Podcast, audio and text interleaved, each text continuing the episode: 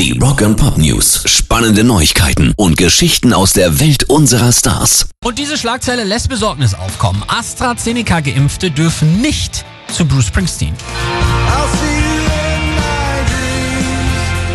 Allerdings geht es dabei tatsächlich um eine Formalität, denn die USA haben bislang laut Impfverordnung nur BioNTech, Moderna und Johnson Johnson zugelassen, Astra nicht.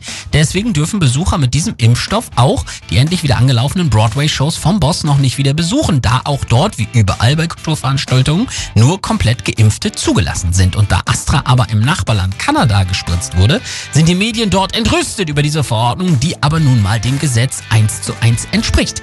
Am 26. Juni geht's im James Theater wieder los und kleiner Trost für alle, die aus welchen Gründen auch immer nicht am Broadway dabei sein können.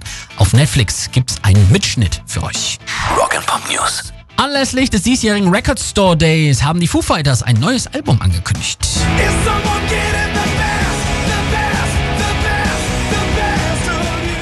Es wird ein Coveralbum mit Songs der Bee Gees plus einigen Live-Mitschnitten aus ihrer aktuellen Scheibe Medicine at Midnight. Und auf Insta schreiben die Jungs dazu, wir stellen vor, die Bee Gees Hail Satin erscheint in lokalen Plattenläden und auf Tanzpartys in eurer Nähe am 17. Juli. Pairs Rock and Pop News.